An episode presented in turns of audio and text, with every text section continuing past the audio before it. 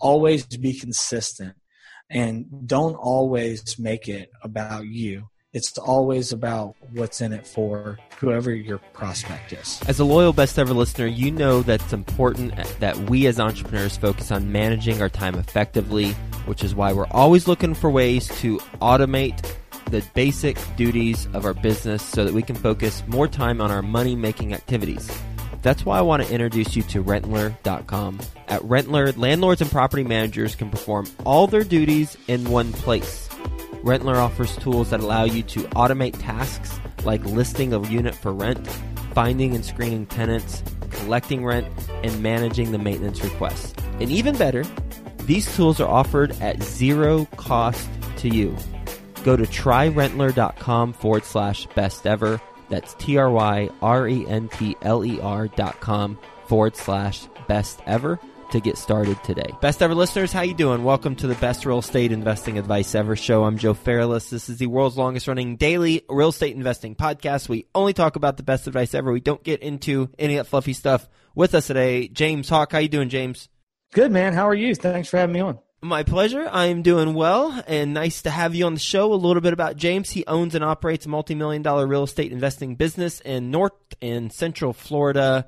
He's been a full-time real estate investor since 2010 and has purchased over 1,000 properties. He's bought and sold over $40 million worth of real estate and he's based in Jacksonville, Florida. So with that being said, James, will you give the best ever listeners a little bit more about your background and your current focus? Sure, sure. So primarily we wholesale. I would say that our business is broken down to about 90% wholesale, 5% rehabbing, a little bit of wholesale, and then we also do uh, a little bit of new construction as well but not that much. So basically, I got started in 2010. I was working full time for a bridge company. We actually did the Woodrow Wilson in Washington, D.C., and featured on Mega Builders and a lot of other cool stuff wow, like that. Cool. Yeah, it's pretty cool. But I learned pretty quick that it was where am I really going? I was making decent money. I wanted more out of my life. At the time, I had a friend that was a full time real estate investor. He really wouldn't share too much with me. I just seen that he was successful and he was making a lot of money. And I set out, I was going to be an agent. So instead of going the agent route, I think it was on man, you know, back then, and I know you were in the game as well, probably, you couldn't just go to YouTube and 5 million videos show up or anything like that. So, what I did is I stumbled across, I want to say, a blog about wholesaling. I think it was actually like REI Club or something like that. And I'd never heard of it before. And I just, I took the concept and basically just went out and just went until I figured it out, more or less. And it was about five to six months before I actually did my first deal for four thousand dollars. My second one was for twenty, and then I quit my job and went full time. wow, there you go.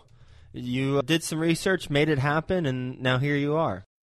Yeah, I tell you, everyone thought I was crazy. Obviously, you know, who's everyone? Same story. My family, my friends, I wasn't making a ton of money, but I had a regular middle class job, good benefits, and everything else. So it's just something that I, I, don't come from an entrepreneurial family. Like everyone, they go to school, they get a good job, and they live out their life. So for me to do that, it was just a lot different than what I grew up around.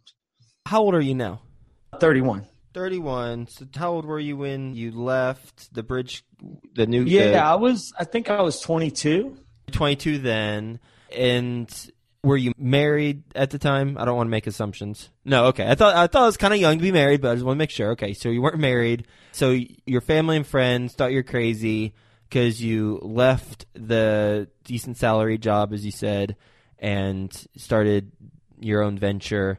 Now, ninety percent of your business is wholesaling, and then you got you know miscellaneous stuff why did you choose wholesaling over rehabbing, wholetailing, and new construction, other aspects of your business that you do, but not nearly as much?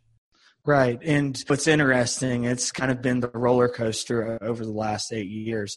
Bouncing back and forth between, all right, we're going to be, and I have a business partner, by the way, now. I didn't at first, but since 2013, I have. But we've went back and forth like, all right, we're going to rehab everything. Now we're wholesaling everything. And we've went through just the common hurdles that most people that's been doing this for a fair amount of time probably have as well. And then we finally settled in the last couple years on the model that we have now, just simply because it's just so much easier and cleaner anyone that's rehabbed a substantial amount of houses knows dealing with the contractors and just the invoicing and just all that stuff is just really a pain. There's a lot of money in it, and we've brought people in house, had project managers, and we've done it a lot of different ways. But at the end of the day, for our time and the lifestyle that we were looking to have in this business, wholesaling has just made the most sense for us. I hear you. If I didn't do what I did and I was still doing real estate, wholesaling would be the next option that I'd focus on. And the only reason I didn't get into wholesaling originally is I just didn't really know about it. Otherwise, I might be in it because the risk per deal is like nothing, right? Like you're not risking your own money. So if you don't sell it, then you just don't sell it, right? Yeah, and that's pretty much it. That was a great point. There is, it's very minimal risk. I will say this we focus very, very much on customer experience and branding and creating that we're the authority in any market that we're in. That's what we try to portray and we try to live up to it. So we never try to put anything under contract that we don't want to close on or we don't have the ability to close on. So we always make sure that we can the only issues that we might run into every once in a while is that maybe one of our salespeople that gets the contract for whatever reason, it just doesn't really work. It's rare, but it does happen. And then we usually use an inspection period and then we'll just either have to back out or renegotiate. Customer experience and branding is the focus, according to you. How do you apply that and bring that to life? Well, in a lot of ways. So, from everything that we do, on a marketing standpoint, from the time that we talk to somebody, we answer the phone first and foremost, always. They're basically going to make sure that they're treated like family when they call us. So, that's how everyone in here is. We're really, really close. And we just do a lot of stuff that not necessarily every other company that wholesales would do. So we'll send them packages in the mail after the appointment, thank you packages, just a lot of different stuff like that that I've never seen anyone else do. We have a charity program. It's called Houses Help. So if we buy your house, we basically will donate up to a thousand dollars to the church or charity of the seller's choice. We have another moving program, just different stuff like that that really helps us stand out amongst everyone else. Mm-hmm the being treated like family part whenever they call you. Will you elaborate on how that's executed? Sure. Let me say it like this whenever they call, it doesn't matter what they say to us. This happens all the time. They call from, let's just say, mail or whatever, and they're super, super upset. We'll just kill them with kindness until it turns around. And this happens, I'm telling you, probably once a week, or someone will call and they're super, super upset. And we'll just focus everything on really digging into why they're upset, trying to turn that around, trying to help them understand our position, and then basically getting that appointment and going out there and meeting with them. And once we do that, typically at least 40 to 50% of the time we'll buy that house. Yeah, there's a difference between what I call the customer service smile, where it's just fake and you're calling with an issue and they're smiling, but you know it's just a front, versus what you said, where you're asking questions to get to the root of why they're feeling that way. And why is it? Why are they calling you super upset, by the way? Just to echo what you just said, and that's exactly right. And I should have said that. It's being really genuine as well. That's another great point to that, just being really genuine. And I would say the only time people would call that are really upset are off of mail. We have a lot of different marketing channels. We do radio, we do mail, we do Facebook, Google. But the mail is the only time that we'll ever get a call from someone that's upset. And that's simply because they go out to their mailbox every day and there's 10, 15, 20 postcards and letters. So even though we write all of our own and try to really like stand out, at the end of the day, some people just get frustrated that they're getting so much mail. And then we're just talking to them and letting them know why we're doing that and uh, being genuine with them. And they usually appreciate that. Half of the other people, like they tell us, don't even answer the phone. Mm-hmm. Do you answer phones 24 7? Not 24 7, but anytime between 8 a.m. and 2 a.m. Oh, that's pretty close. Yeah, we're close. Not quite 24 7, but the, um, yeah, between 8 and 2. If I call at 1 a.m., where's the person located who yeah, I'm talking the person to? at 1 a.m. would be in the Philippines. That would be a VA, but we will answer the phone. Your marketing, you touched on. You said customer experience and branding tend to be the focus. So we just talked about customer experience. And what about branding slash, I'll group in marketing there. You said radio, direct mail, Google. What else do you do? We also do Facebook ads, and we've really spent quite a bit of money and really dialed in Facebook. It's something that I hear quite often. I'm in a couple high level masterminds, real estate investing masterminds, and the common theme is Facebook for motivated sellers is very difficult. The lead quality isn't that great. It's really expensive. And this is just every day. On average, we spend for a lead, let's just say direct mail, $100, maybe a little over $100 for a direct mail lead. In Facebook, we can bring in leads for about $40. So less than half of a direct mail lead. And typically, they can even be higher quality because they're actually taking the time to submit the form. And in essence, we're kind of more in the driver's seat versus with direct mail. They're just responding. So it's reactive instead of proactive. What about radio? What are you getting per lead? What what cost? Well, radio is interesting. We just started testing radio the last three weeks, so we are getting calls. We haven't got a deal off of radio yet, but we're going to see. We have a local, very popular DJ that's endorsing us.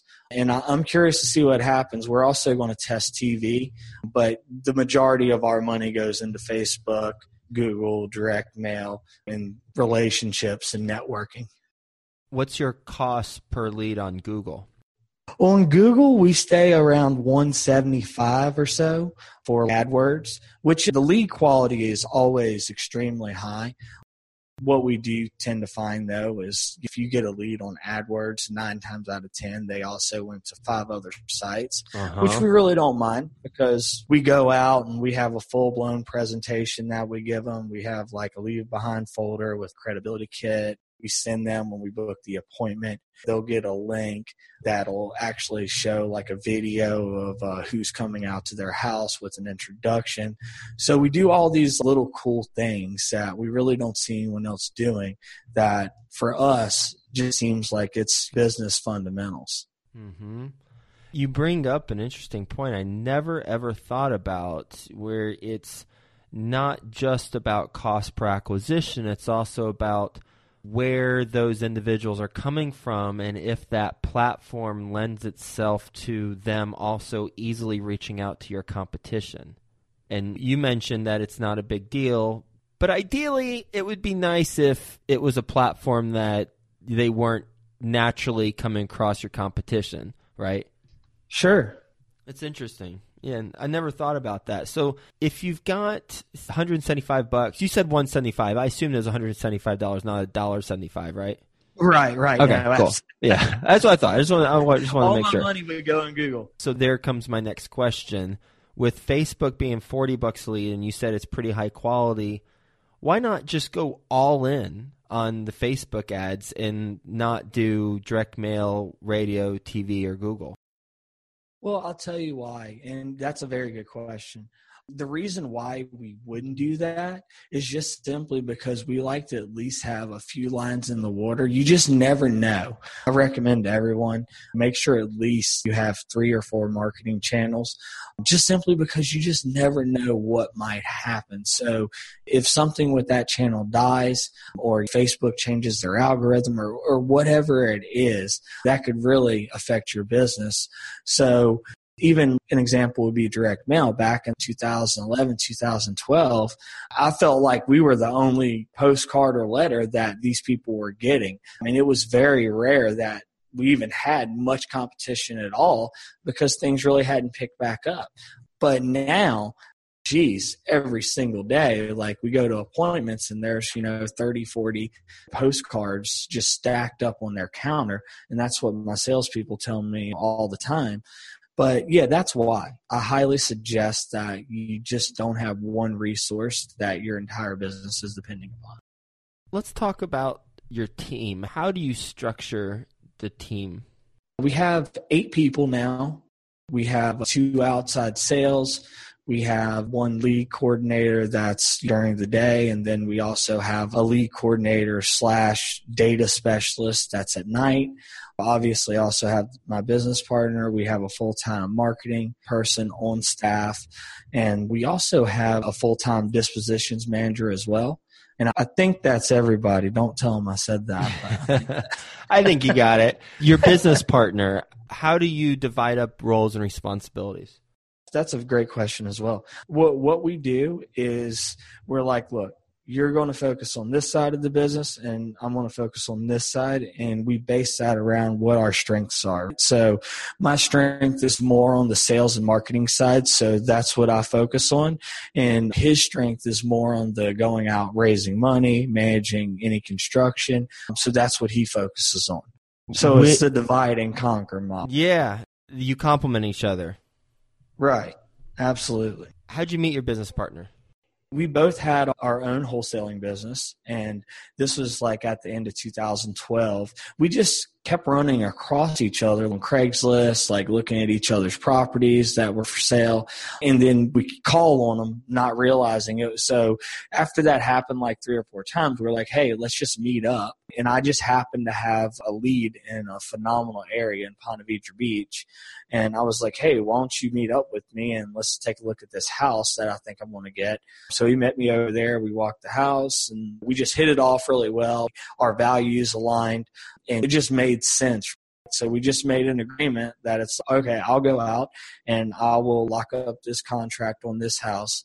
You go out and raise the money, and then we'll just rehab this house together and see what happens. So it was on a whim to an extent, I guess you could say. And we did that house and we absolutely crushed it. It was probably the best and worst thing that could have happened. We actually made over a $100,000 on that house. Wow. And that was our first rehab and then we just happened to do it together and it was the first rehab for each of us then we decided hey why don't we just partner up and do this $100000 that gets you really excited so you're ready to partner with everybody it does and so now i have got to ask the question you focus on wholesaling but you made $100000 on rehab and that was how you and your partner did your deal so why'd you get away from rehabbing we still do. We have ninety percent. Pretty. That, that's you said ninety percent wholesaling and five's rehabs. It is. Well, here's the thing. This will put it in perspective for everyone. We actually make a good amount of money even on our wholesale deals. So our average profit per wholesale deal is around twenty three, twenty four thousand dollars. And obviously, every rehab can't be a hundred. And we actually had two wholesale deals last year that were over a hundred thousand dollars. Wow! So we just look at it as like, okay, if we can make 23, 24,000, whatever that is right now versus maybe 35 or 40 if we buy it and rehab it. That's kind of the way that we look at it. If it's substantially more, if we can at least double our money rehabbing it, then we will. We've got to talk about these two wholesale deals last year where you made over $100,000 each. Let's talk about each individually. Pick whichever one ever you want first. This is one before we had salespeople at the beginning of the year. I think it was like February of 2017. It was in Atlantic Beach, which is a highly desirable area. The seller called. I went out to the appointment, and he had literally stuff stacked to the ceiling throughout the entire house. His mother was living with him and she had just passed away and had some financial hardship. So I worked with him. I released some money early, helped him move out, and really walked him through the process. And that deal we actually sent out and it was within an hour. We actually got over what we were asking for it. And I want to say we sold it for 270, yes, 272 and we had it for I want to say 169 under contract. So it didn't close though for a couple months, but yeah, that was a good one. How'd you find it? That one came from direct mail. Okay. What about that other one? The other one was actually direct mail as well. It was in another highly desirable area called Marsh Landing in Ponte Vedra Beach. There's like an equity membership just to be in there. I want to say it's twenty or thirty thousand dollars that you need to put up front just to live in that community. And we got a great deal on the house from the hurricane. It had flooded a little bit and they had already relocated to a different location. So the house was just sitting there. This one was one of our salespeople. And we always, by the way, try to get video testimonials just because we, we love getting them. It's social proof and we love being able to show that to everyone else. And anyone that's skeptical, they can see that it's real. So we also got him to do a video testimonial, but we also sold it to someone that lived in that neighborhood. So one of our buyers lived in there and he was looking for another house in that neighborhood. We got it for 370 and then we sold it to him for uh, I think it was 483. So the final check was just over like $101,000 that we made on it. But yeah, he ended up buying it and he fixed it up to live in it and then he sold his other house in that same neighborhood. Based on your experience, what is your best real estate investing advice ever? So the best real estate investing advice ever, I would say that it goes in line with marketing. Someone once told me, always be consistent and don't always make it about you. It's always about what's in it for whoever your prospect is. Mm-hmm. That is so true. And in the world of social media, a lot of people get away from that. There's a lot of chest pounding out there versus thinking about how that content will be valuable for the people receiving it. 100%. We're going to do a lightning round. You ready for the best ever lightning round? I'm ready. All right, let's do it. First, a quick word from our best ever partners. You looking for a one-stop landlording software that helps you create listings, find and screen tenants, and accept rental payments while managing maintenance requests? Oh, by the way, it's zero cost to you.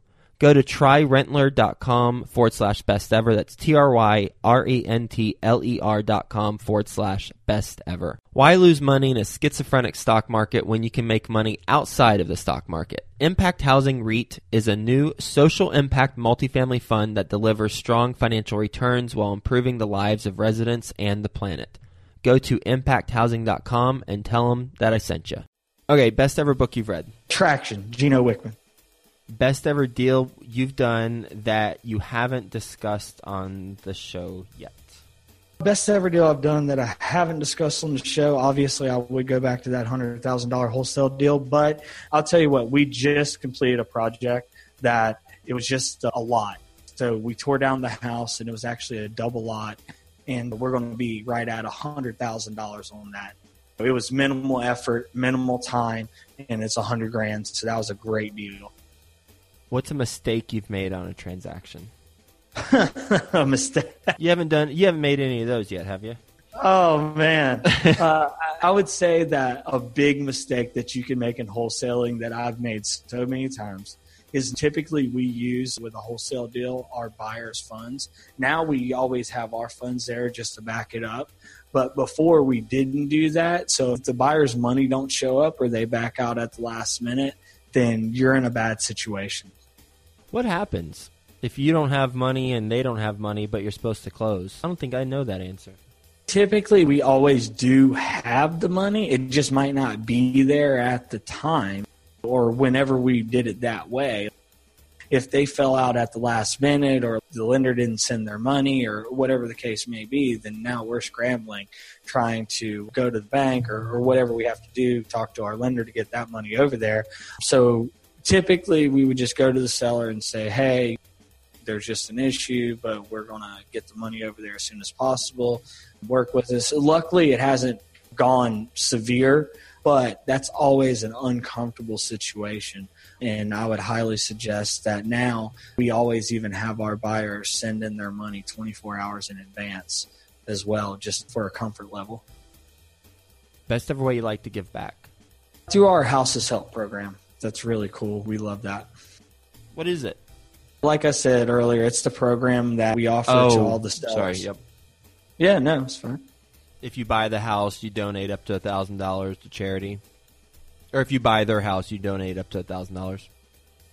Yeah, of their choice. It could be a church, a charity, whatever they choose. Then we would donate the money, and it's at closing, so it would show up on the HUD, and they would see it happen. How can the best ever listeners learn more about what you're doing and get in touch with you and your company? You can find me almost everywhere uh, at Flip Fuel. So Instagram, Facebook, YouTube. So at Flip Fuel, you can find me. Excellent. And your website is linked in the show notes. James, thank you so much for being on the show talking about your business focus, which is wholesaling, as well as getting into the details. I love it. You got into the cost per lead for Facebook, 40 bucks, direct mail, 100 bucks, Google, $175 and some pros and cons for each of those. Got into the team and then got into two case studies for those $100,000 wholesale deals. So thanks again for being on the show. Really valuable stuff for the listeners. Hope you have a best ever day and we'll talk to you soon. Thanks, man. Appreciate it. Why lose money in a schizophrenic stock market when you can make money outside of the stock market? Impact Housing REIT is a new social impact multifamily fund that delivers strong financial returns while improving the lives of residents and the planet. Go to impacthousing.com and tell them that I sent you.